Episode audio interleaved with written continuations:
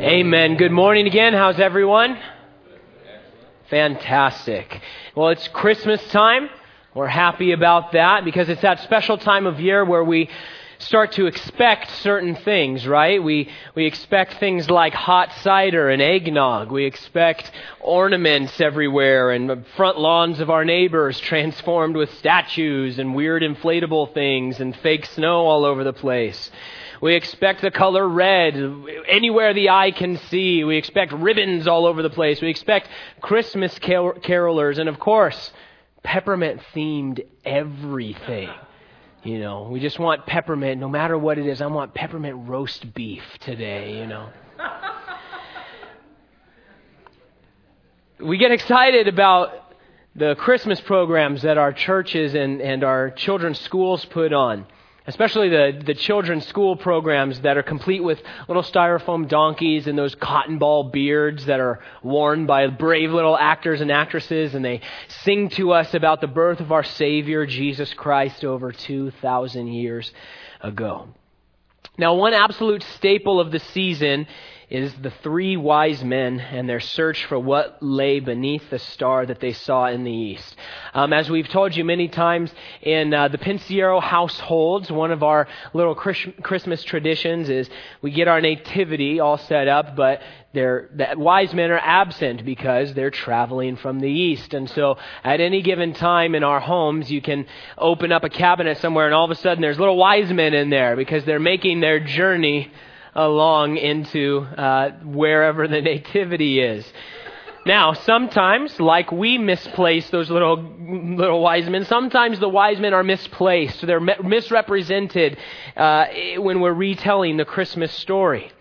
But when we come to the Bible, God's inspired word, and when we see these men searching after the Messiah, we can find incredible inspiration and incredible application for our own lives as believers, as well as those of you who may not be Christians, those of you who are still searching for answers in this life.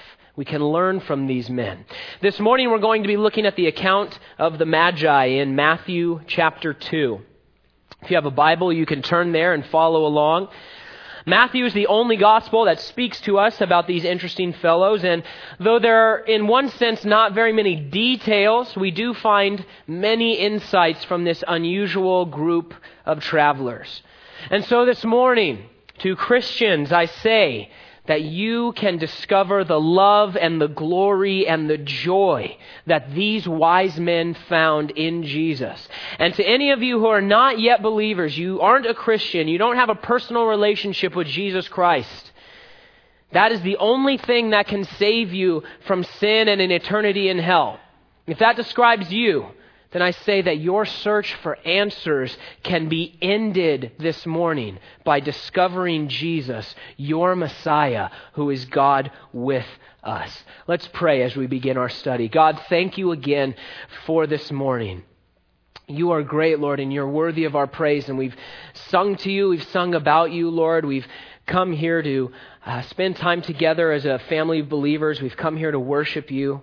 And God, we want to hear from you now because you have told us in your word that you want to speak to us. And so, what we ask, God, is that you would, by your Spirit, speak to us uh, the truth of your gospel, that you would speak to us powerful things. And Lord, that for each and every one of us here, no matter where we're at in our lives, no matter where we're at with you, I pray, God, that you would speak to us and that you would open up our hearts and you would explain to us how much you love us and the kind of life that you have waiting for us. We love you. We praise you. In your name we pray. Amen. And so Matthew chapter 2 begins in verse 1 by saying, Now, after Jesus was born in Bethlehem of Judea in the days of Herod the king, behold, wise men from the east came to Jerusalem. Now, like our favorite Christmas programs, this passage gives us a wonderful setup in just a few words. We're given a context for what we're looking at. We're given a backdrop to the story. And we're given the cast of characters. We even receive, we even receive some intrigue here. But academically speaking, if you were just parsing out and listing out the facts, we really receive very little detail about these men from the East. Because we don't know exactly where they're from. We don't know their names. We don't even know how many of them there were. They brought three gifts, but it never says that there were three wise men. We don't even know what they really are. Because the word in the original language for wise men is the word magos, which is where we get the word magi. You've probably heard that term. We also get the word magic and magician from that word. And so there's a little bit of uh, a difference depending on what you're looking at here. I mean, your different Bible translations will even differ slightly on what exactly these fellows' occupation were. Now, most of your Bibles will say what we read a moment ago wise men. Uh, another translation will list them as astrologers. Another calls them scholars. If you look at the Strong's Concordance of the Greek language, the word is defined this way. It says, Oriental scientists, or by implication, magicians. And so their exact occupation isn't really that clear. We're not really sure what these guys were all about. But their exact occupation is not that important because this morning we will see that they can represent a variety of people, a variety of us here today. Because perhaps you're someone who loves science. You love to study the earth and the solar system. I remember in high school, I, I, had a space science class, and during one of the units there for a couple of weeks, I had to wake up in the middle of the night or very early in the morning and chart out the visible stars in the night sky, which in the valley comes to the grand total of six. So, you know, it wasn't that difficult of an assignment, but, you know, we had to wake up and we had to look for specific constellations and we had to look and see their movement and, you know, and all this other stuff. And so maybe that's someone like you. You're someone who enjoys learning about the solar system. You enjoy thinking about light years. You like to debate with your friends whether Pluto's a planet or not. You're somewhat of an astronomer. Or perhaps this morning you're more like a scholar. You're someone who loves history.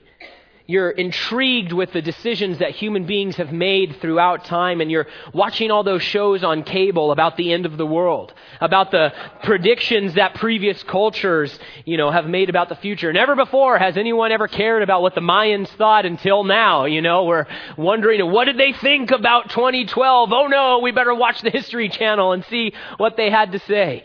You're wondering how it's all going to turn out for mankind. You're wondering what the answer is going to be for culture cultures and for human history, and you're, you're looking to history for that insight.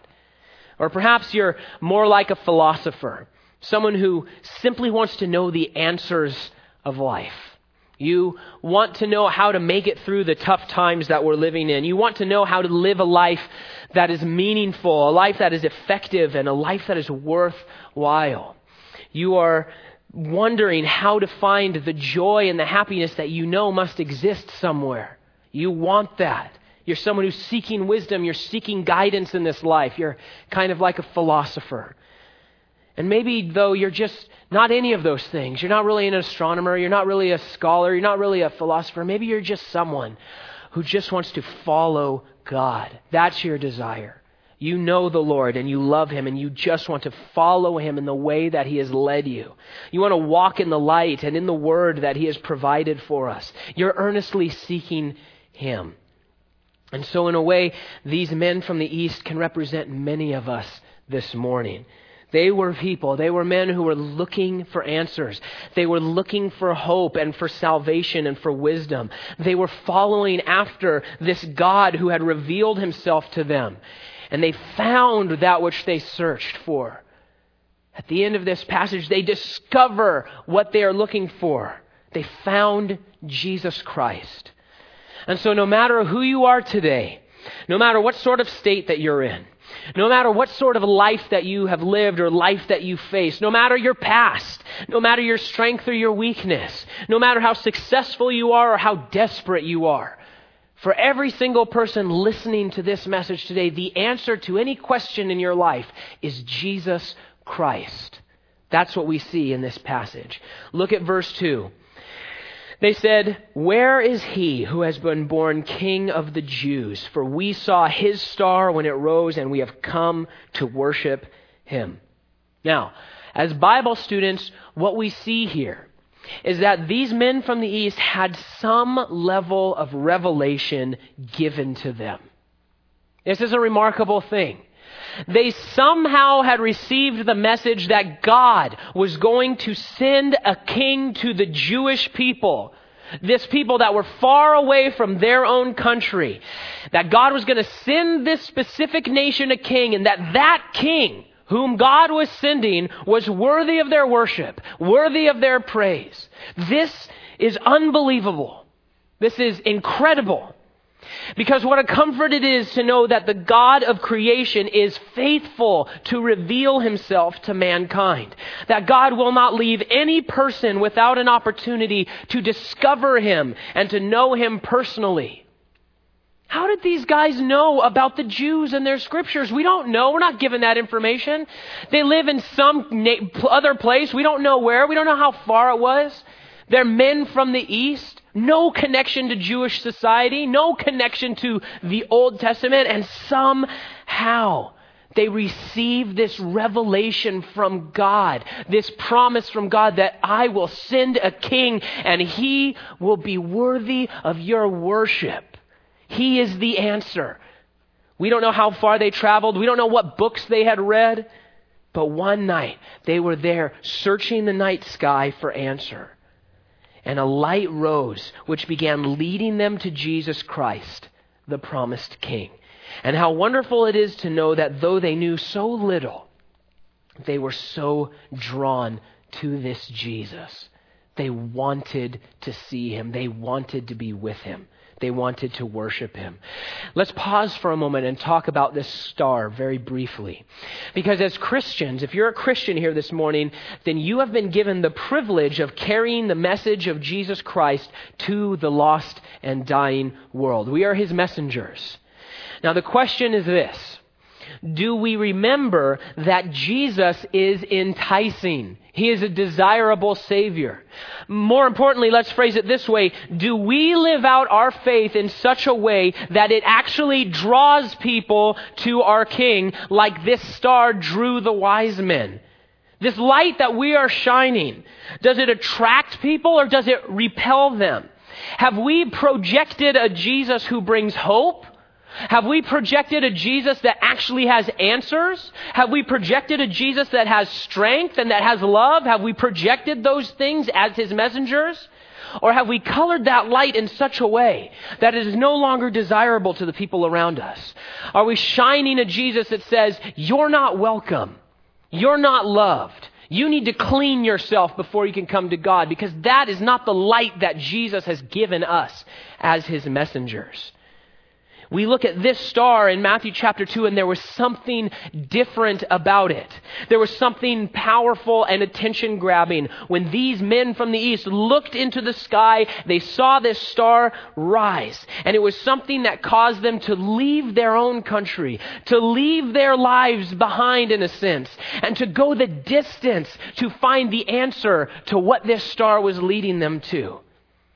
And so, even though our focus this morning is to look at the wise men and to learn from them, we must also remember that as believers, we are to shine like stars in the heavens as well. Matthew chapter 5 verse 16 says this. It says, "Let your light so shine before men that they may see your good works and glorify your Father in heaven." That's the light that we should be shining. But now let's return to looking at these wise men and see exactly what kind of men that they were. Because here in verse 2, we get to look at their hearts. We get to see about a little bit of their personalities. Because they came to worship the king. Now clearly, they weren't sure what they were going to find. You know, they, they, they didn't know exactly what they were getting themselves into. Their journey was one of faith. It was one of adventure.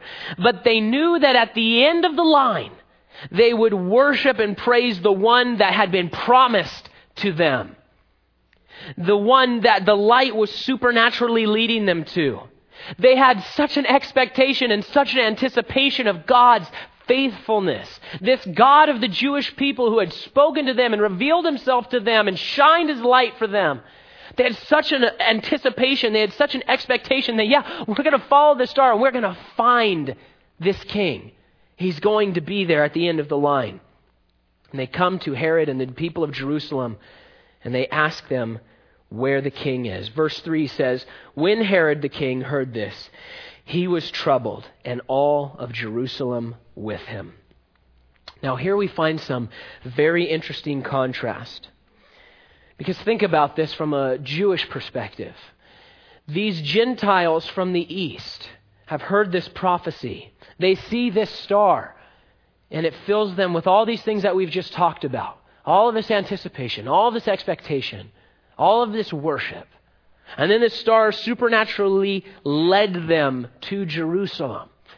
And now we see Herod and the people of Jerusalem, and they hear this story. And what is the response? What is their response to this incredible testimony? Is it excitement? No. Is it anticipation? No. Is it worship? No. No, we don't see any of those things. Their response is that they were troubled, our text says. Now, that word troubled can be translated as agitated, or disturbed, or worried, or very upset. Not only that, but then if we were to pull out a map right now of the, you know, Israel in Jesus' time, we would realize that Bethlehem is only six miles from Jerusalem. It was a three hour walk on foot. And so these very people who are listening to the wise men talk, these Jerusalemites, no doubt would have previously heard the incredible story from the shepherds who saw the angels and heard their proclamation of Christ's birth. That could have been as much as two years earlier that Jesus was actually born, but all the same, these people in Herod's court, all of these people of Jerusalem would have heard this story. How the group of shepherds were watching their sheep. And suddenly the sky was filled with angels and the heavenly hosts. And those angels gave them a message and they said, Your deliverer is here. And they sang the song of heaven. And then they went to Bethlehem, to the place where the angels had directed them. And those shepherds went to the very stable and saw the baby himself which heaven had opened up to reveal to them. Do you think for one moment that those shepherds kept that story to themselves? Do you think for one moment that that account had not reached the surrounding cities? Just six miles away, Jerusalem was with the rulers and all of the people and the temple and all of this. Do you think that people hadn't heard what had happened? That's one thing. And now we're a little farther away from that event. And these men from the east, having nothing to do with Israel, having nothing to do with God's promise to his nation, as it were, these foreigner Gentiles from some unknown land, they show up and they say, We've heard from your God. Your God spoke to us, and He sent us a star, and He sent us a light. And by His word, we have come here, step by step and we want to see your king. I mean, this should blow our minds. This should shatter anything that we, you know, could conceive. And what do we see Herod and the people of Jerusalem, God's people, doing? They were troubled, worried, agitated, very upset. Because despite being occupied by Rome, despite being controlled by Rome, Herod and the people were not looking for their Messiah. They weren't interested in this Messiah that God had promised them. They hadn't been thinking about that prophecy that the Lord, the many prophecies that God had given them in their scriptures. In fact, when these wise men come to the court of Herod and to God's people in the city of Jerusalem, and these wise men ask them, Hey, where's your king going to be born? Because your God told us that it's happened and we're here to see him. Where is your Messiah going to be born? And Herod and the people don't even know. They don't know. They have to get some other people together to tell them. Look at verse 4. It says, And assembling all the chief priests and the scribes of the people, Herod inquired of them where the Christ was to be born. And they told him, Well, in Bethlehem of Judea, for so it is written by the prophet, And you, O Bethlehem, in the land of Judah, are by no means least among the rulers of Judah, for from you shall come a ruler who will shepherd my people Israel. This is so interesting and this is so sad because God had so plainly laid this out for the nation of Israel. This prophecy, when it was read in Herod's court, was 700 years old. For 700 years, they've been told Bethlehem is the place where your deliverance will come from. Bethlehem is where the Messiah will be born. 700 years before the wise men stood in Herod's court, the Lord had given them the very site, the very place where the Savior would be born. And so, what would you think? You'd think that Bethlehem would have a huge tourist population. I mean, honestly, you'd think that people would just be camped out there.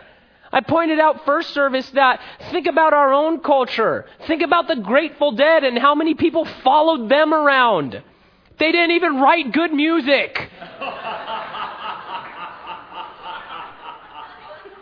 and people are leaving their lives, they're leaving their families. Oh, we just want to follow Jerry and the boys. And for 700 years, God had come to his people and he said, This is the place where your Messiah is going to be born that I've been promising you for thousands of years. We'd expect people to be camped out there. We'd expect people to be hanging around all the pregnant women. Do you feel like there's anything unusual about this pregnancy? Has anything weird, you know, emanated from your stomach? You know, any any proclamations? Are there angel bodyguards like hanging around your house? That's what we would expect.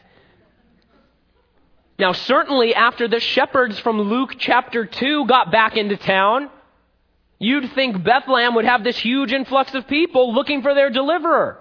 After a group, not one guy seeing a UFO or a crop circle, after a group of shepherds said, we were all hanging out, the sky filled with countless number of angels, they sang to us, they told us that the Messiah was born, they told us where we could find him. In Bethlehem, we went there, the baby was there, there was something about this baby that caused us to fall down and worship him. I want to tell you about this, and now you'd think that Bethlehem would be the center of activity in all Israel. You'd think there'd be tons of people there, just camped outside of Mary and Joseph's home. But we don't see that at all. We don't see that at all. We see a very different reaction from Herod and the people of Jerusalem. Now, Herod was a vile and wicked, disgusting man. Okay? There's we understand his response because you know he was not about to resign his power or his wealth or his position. He was a murderer. He was a monster. And he was an abject rejection of god. So herod's response makes sense. We understand where he's coming from in a sense. But what about the rest? The people of jerusalem also agitated also very upset. What about these people? What about god's people what about their reaction? What about you this morning, Christian and non believer alike? What is your response to the knowledge that Jesus Christ is alive and that he is king and that he is with us? What is your response? What is your response to the promises that God has made that he will rapture away his church imminently? What is your response to the promise that God has made that He will one day come again and judge this world? What is your response? Is it anger? Herod here was angry. He wanted to lash out. He wanted to destroy and hurt anyone who threatened his corrupt way of life. That was his response. Is it disbelief? The people of Jerusalem on one hand, they knew God had promised a Messiah. Yeah, they, they knew, yeah, you know, in our scriptures, God has promised a Messiah, but they didn't really believe. They didn't care. They weren't watching. Maybe you're a Christian here this morning, but you have lost faith in God. You don't really care about the promise of His coming. You don't really care the kind of life that He's made for you. You don't really care about the plan He has for you and for your family. You've turned to something else for your answers. You've turned to something else for your hope and for your satisfaction and for your strength. Government, government cannot save you. Politics, politics can't save you. Your wealth, the current economy proves to you that your wealth cannot save you, it cannot satisfy you. An addiction or a pleasure or some selfishness, those things cannot save you. The people of Jerusalem were people who had received God's revelation in full to them. They had received the entire Old Testament. They had received the law and the prophets. They'd seen miracles and they'd had this amazing history of God's love. They'd seen God's faithfulness. They had the temple, but slowly and sadly, they had allowed themselves to stop caring about their faith, to stop watching for their Messiah. They forgot what God had said to them in the book of Micah, where the Messiah would be born. The scribes had to quote it to them. They forgot that God desired to send them a ruler and a savior and a shepherd. They forgot something else that is very precious to us. In Malachi chapter 1, in the opening verses there, God says something so wonderful to his people. Just a few pages back from Matthew, if you're wondering, and it says this The burden of the word of the Lord to Israel by Malachi I have loved you, says the Lord. To the believer here whose faith has cooled, if you've left your first love, if you're someone who once followed after Jesus, but you feel far from God, to you I say, God loves you, and He has spoken to you. To those here who have never given their lives to Jesus Christ, you are not Christians. You who are outside the family of God, and therefore you are currently holding a ticket to a Christless eternity in hell. To you, I say, God loves you and He wants to save you.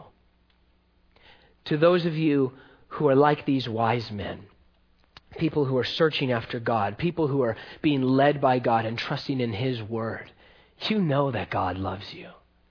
You know it. Because that is who Jesus is. We celebrate the Christmas season commemorating the birth of the Son of God who is called Emmanuel, which means God with us. God with us. Now, why do we need a God who is with us? Because after creating the universe, after creating man and woman in the Garden of Eden, God came and he walked in the garden and he had a relationship with human beings. Those human beings then chose to break that relationship. They chose to reject God's relationship of love. And then they brought sin and death and suffering into the world, which is why it exists still today. You wonder why those things are happening in the world today? It's because of man's rejection of God's love in the Garden of Eden. Now, from that point forward, God came down. He saw what man and woman had done to the earth and how they had rejected Him. And he said, okay, I will work a way that you might be saved.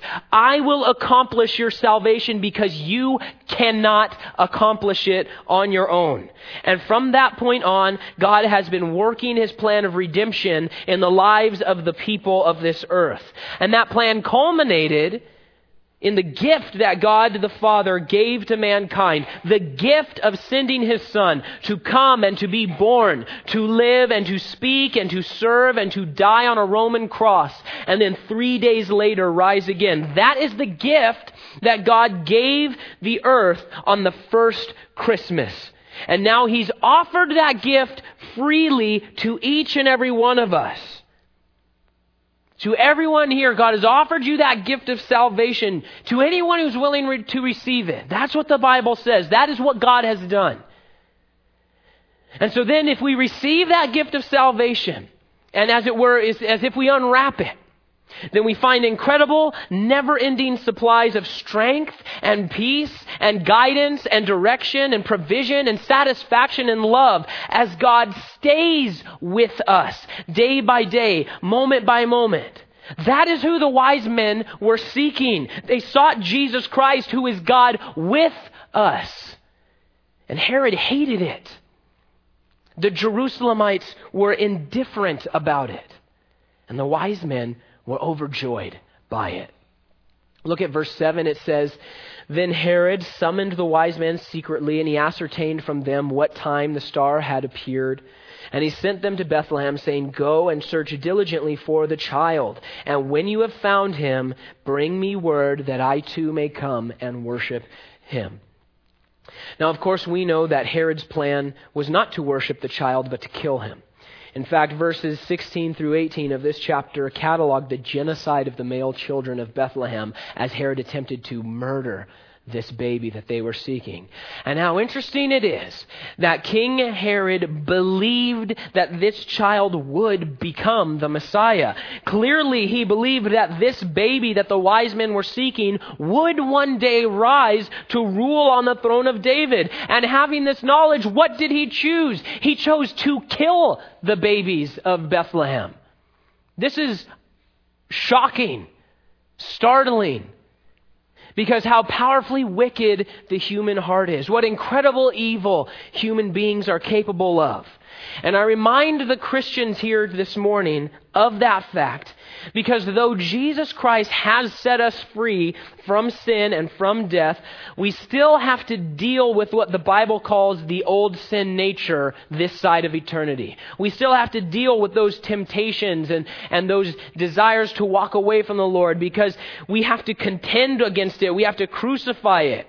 Why? Because the sin nature seeks to destroy. It seeks to hurt you and the people around you and your relationship with God. It desires to draw you away from God and it must be vanquished as we live out our daily lives by the Spirit, overcoming temptation, staying in close communion with God, being sharpened by other believers, serving and loving and showing grace to those around us. We need to remember what the human heart is capable of and remember that we want to be in control by Jesus Christ. Verse 9.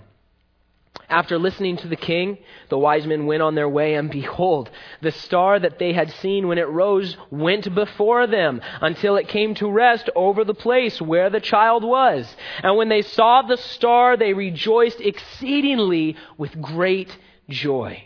Okay, now this is just cool. This is just fantastic. Picture this, please. Please try to make this less sterile. We have a tendency to come to God's Word and we read it and we kind of parse out the facts and we make it very sterile. But listen to what's happening here. So, rewind. These guys are back in the old country somewhere. We don't know where, far in the east, and they're hanging out, checking the night sky, and suddenly there's some weirdo star there. It's not twinkling in the sky, it's shining down on something like a searchlight. They receive this revelation from God about a king of the Jews that will bring salvation. We don't know what other events took place, but they decide that's it. We're going after the star. We're following in what God has shown us because this is unlike anything they had ever seen. They decide to go after this star. They get their camels. They get all their stuff ready. They get their gifts. They, you know, they go on the caravan. This star that's shining on something. They want to know what it's shining on. And then they get to Jerusalem where apparently the star either led them or once they were there, it had vanished. And so then they have to go and figure out from the Jerusalemites and this weird king, they have to figure out, okay, well, where's your king going to be born? Where's this Messiah going to be born? And then they hear, okay, well, you got to go three hours over to Bethlehem. And then they say, okay, we're going to head out to Bethlehem. And they head out, and suddenly the star appears to them again. And then it says it starts going before them, like this. And so it's going before them and it's moving down the road. It's going over the hills. It finally gets into this little village of Bethlehem, goes through the streets into Jesus' neighborhood, finally stops on one house. Bing! I mean, this is crazy. I mean, it's wonderful. It's beautiful. It's almost comical. Because I start thinking about this and I think, how fast did they have to go to keep up with this star is what I'm wondering. Uh, you, you, know, I wonder how low it flew to the ground and if it was really hot or if it was, you know, they had to stay farther back from it, and so, you know, so they didn't singe their camel's whiskers and things like that. I wonder if it went in a straight shot and took roads or if the thing took them off-roading over here, you know? I mean, think about this. This is incredible. But from a spiritual perspective, what an amazing testimony of how God loves the people of the earth. What an amazing demonstration of how God reaches out to human beings and draws them to himself. He comes and he reveals himself to us like a light in the sky. He speaks to us through his word and he proves his word with promises and plans and histories and wisdom. And then if we're willing to follow him, if we're willing to join in that relationship with him, he then leads us step by step by his word, by his Holy Spirit, by his grace and his power and his holiness. Why? Because he desires that we walk with him in this life. He desires that we follow with him until we finally come to the end of our journey and we meet Jesus, his son, face to face. This is the testimony that we see here. This is who God is. God who has loved us. God with us, in whom there is light and there is no darkness at all. The wise men came to the house where Joseph and Mary and Jesus were living and they were so excited. And so what did they do? They did what any good astronomer, adventurist, follower of God would do. They just went into the house yeah, we're here, so you let us this far, we're letting ourselves in. Verse 11 says, And going into the house, they saw the child with Mary, his mother. They fell down and they worshiped him. And then opening their treasures, they offered him gifts of gold and frankincense and myrrh. They came and they saw the object of their search and they worshiped him. And as Christians, when we stop to evaluate our lives, when we stop to consider our faith, when we stop to examine Jesus and His Word, then we should be overwhelmed at His great love for us. When we pause to look at the Lord, to turn and face His mercy and His strength, when we see His nature, when we see His character and His heart, when we see what He has done for us, when we see the kind of life that He has prepared for us to lead as laid out in the Bible, then there should be no other response but to worship and thank God and to praise Him for what a wonderful person He is. The wise men were on a star search. The answer to all of their questions and all of their seeking and all of their desire was Jesus. And the same is true for us here this morning. The answer to any question that you have is Jesus Christ. Think about the message that these men brought back to their homeland. Think about the story they had for their families of God's faithfulness and God's provision. Think of how powerful they would have been, powerfully they would have been used to tell people about this God who speaks, the God who lives, the God who shines and saves and, and, and, and draws people to himself. Think of the message they carried. The passage closes with one more sweet insight about the Lord. It says in verse 12, and being warned in a dream not to return to Herod, they departed to their own country by another way. God was still with them. He was still with them. He was still speaking to them. He was still leading them day after day after day. He wasn't done with these guys. He didn't get them to Bethlehem and then say, We're done here. But he went with them from that point forward. You know, in a Christmas play or a Christmas program, there are a cast of characters. If this passage were our script for a Christmas program, which character currently describes you? Which do you line up with most clearly?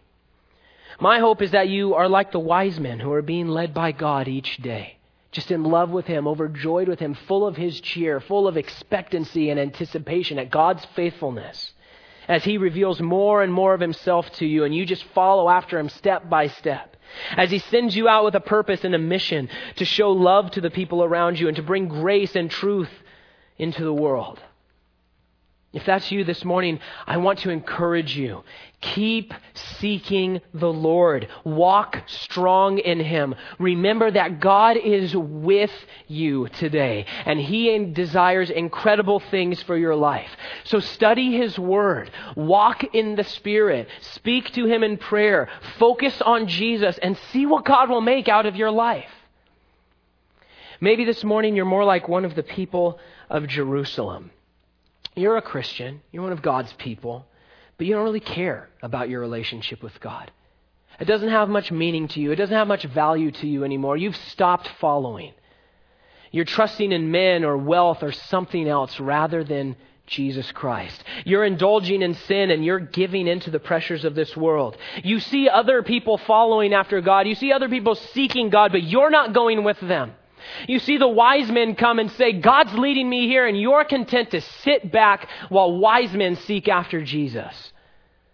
You can have satisfaction today Because to you I say, God loves you personally, and He knows you, and He wants better for you and for your life. God wants to be with you today. He wants to be with you every day. He wants to lead you. He wants to show you His love. He wants to empower you. He wants to give your life meaning. He wants to give your life purpose and strength and joy and peace. That's what He said in His Word. That's what He's proven to you and to me. He wants to ha- you to have the same happiness and the same cheer and the same blessing that these wise men enjoyed. And He's extended to you that life today. He's held it out for you. And He says, Do you want this? And you can still receive that. Even if your faith is cooled, even if you've left your first love, you can receive that life. Turn and face Jesus. Turn and face all that He is and all that He has done. Let Him have your love again. Let Him have your life again. And you can find satisfaction today. And finally, perhaps this morning you are not a Christian. You've never invited Jesus into your heart. You've never been born again. You don't know why you came. Maybe you came out of an obligation. Maybe you came for some other reason. It doesn't matter. We don't care why you came. In your heart, you have questions. And in your heart, you have emptiness. In your heart, you're frightened. You don't know what's going on in the world. You don't know what's going on in your life. You don't know where to turn. I have a couple of things that I must tell you. First, you must know that you are a sinner in need of salvation. That is the problem with the world. That is the problem with every single person on this earth. We are imperfect. We do wrong things. We sin. And because of that sin, we inherit spiritual death, physical death, eternal death. You do not know how long you have left on this planet. No one in this room or anyone else listening knows if you are going to die today or tomorrow or 10 years from now. You don't know. But if you are not a Christian, when you die, you will enter an eternity in hell unless you are saved by Jesus Christ. Hell is real. It is a place of suffering and torment where God judges sin. But you do not have to go there. It's a choice that God has given us. He says, Do you want what I have? I don't want you to go to hell. God does not want anyone to go to hell. He's not willing that any should perish, but that all should come to repentance. And sin. he says, You can choose where you spend eternity. You can choose the kind of life that you have here on the earth. God gives each of us a choice to make. We can choose to follow him. We can choose to believe that he came, that he was born of a virgin, that he lived a sinless, perfect life. He then willingly died for us. Three days later, he rose from the dead, which granted us victory over death and over sin. And you can choose to believe that truth, which has been proven again and again and again, or you can choose to be like King Herod in the story and reject God and reject what he's offering you. You can choose to abandon that free gift of salvation and trust in yourself. To, if that's you this morning, if you're not a believer, to you I say, God loves you. He loves you and He knows you and He wants to save you. He wants to spend eternity with you in heaven, and He wants to spend every day with you here on earth, but He will not force that on you. You must choose the life that you desire. The Bible says this in Romans. It says, The wages of sin is death, but the gift of God is eternal life in Christ Jesus our Lord. It says, If you confess with your mouth the Lord Jesus, and if you believe in your heart that God has raised him from the dead, you will be saved. And it says, Whoever calls on the name of the Lord will be saved. And so this morning, if you're not a Christian, and if you want the salvation and the satisfaction and the abundant life that Jesus has offered you and every other person on this planet, then we're going to give you a chance to receive that gift right now. Let's pray. God, thank you so much for who you are. What a God of grace and love. What a God of mercy. And how how much you've done, Lord, to show us how you love the people of this world. How much you've done, God, to show us that you don't want us to spend an eternity without you. You don't want us to spend life without you, Lord. You want to remove our burdens. You want to remove our sin. You want to cleanse us and be in relationship with us. God, praise you for who you are and your incredible love. Lord, we pray for the Christians here this morning, for those that are excited about you and serving you and following after you. God, strengthen them and fill them with your spirit. Stir them up to do new things and exciting things in your power, going on a mission for you, Lord, impacting the people around them. God, we pray for those Christians here whose faith has cooled, They've lost their first love. Lord, we pray that your spirit would speak to them and that you would remind them that you love them and that you want better for them. With every head bowed and every eye closed. If you're a Christian here this morning, but you're not following the Lord, you're content to sit back, you're content to let other people follow after God. If you're someone who's like that, but you want to turn your life around, you want to come back to Jesus and have the kind of satisfaction and the kind of purpose that He has offered to you, if that's what you want, then we want to give you a chance to receive that. If that's what you want, then raise your hand right now. God bless you. If you're someone who, God bless you, if you're someone who wants to know the power of the Lord again and the love of the Lord again, in this moment, just raise your hand. Turn and face God's mercy and His love for you. He has such a plan for your life. Anyone else? God bless both of you. And now, for the unbelievers here this morning, in a group this size, there's always someone who doesn't yet know Jesus Christ. I have to tell you that you are on your way to an eternity in hell. God has proven himself true. He has proven his word true, and he loves you. He doesn't want you to perish. He wants you to be restored to Him. And He wants to fill your life with meaning. He wants to remove from you the burden of your sin and the guilt of your sin. And if you're someone that wants to know Jesus Christ for the first time today, raise your hand. In just a few moments, our service will close and this opportunity will pass. And perhaps there's someone here who desires to know the Lord. If there's anyone here that wants the Lord's mercy, just raise your hand and receive God. If you're in the fellowship hall or watching online, you raise your hand as well. I can't see you, but the Lord will see you. God loves you. He loves each and every person in this room. And His desire is that we spend a lifetime and an eternity with Him. One last time. Is there anyone here? Praise the Lord. God, you are so good. And we thank you, Lord, for working in all of our hearts and Lord, if there is anyone who is not saved here this morning, we pray that you would speak to them of your love and your grace and your mercy. And God, for those who have decided to rededicate their lives to you and to turn back to you, we pray, Lord, that you would fill them with your great love and your great satisfaction today. We pray, Lord, that they would know how wonderful you are and how much you love them and how personally you want to be involved in their lives and how precious they are to you. God, we love you. In your name we pray, amen. Amen. Let's stand.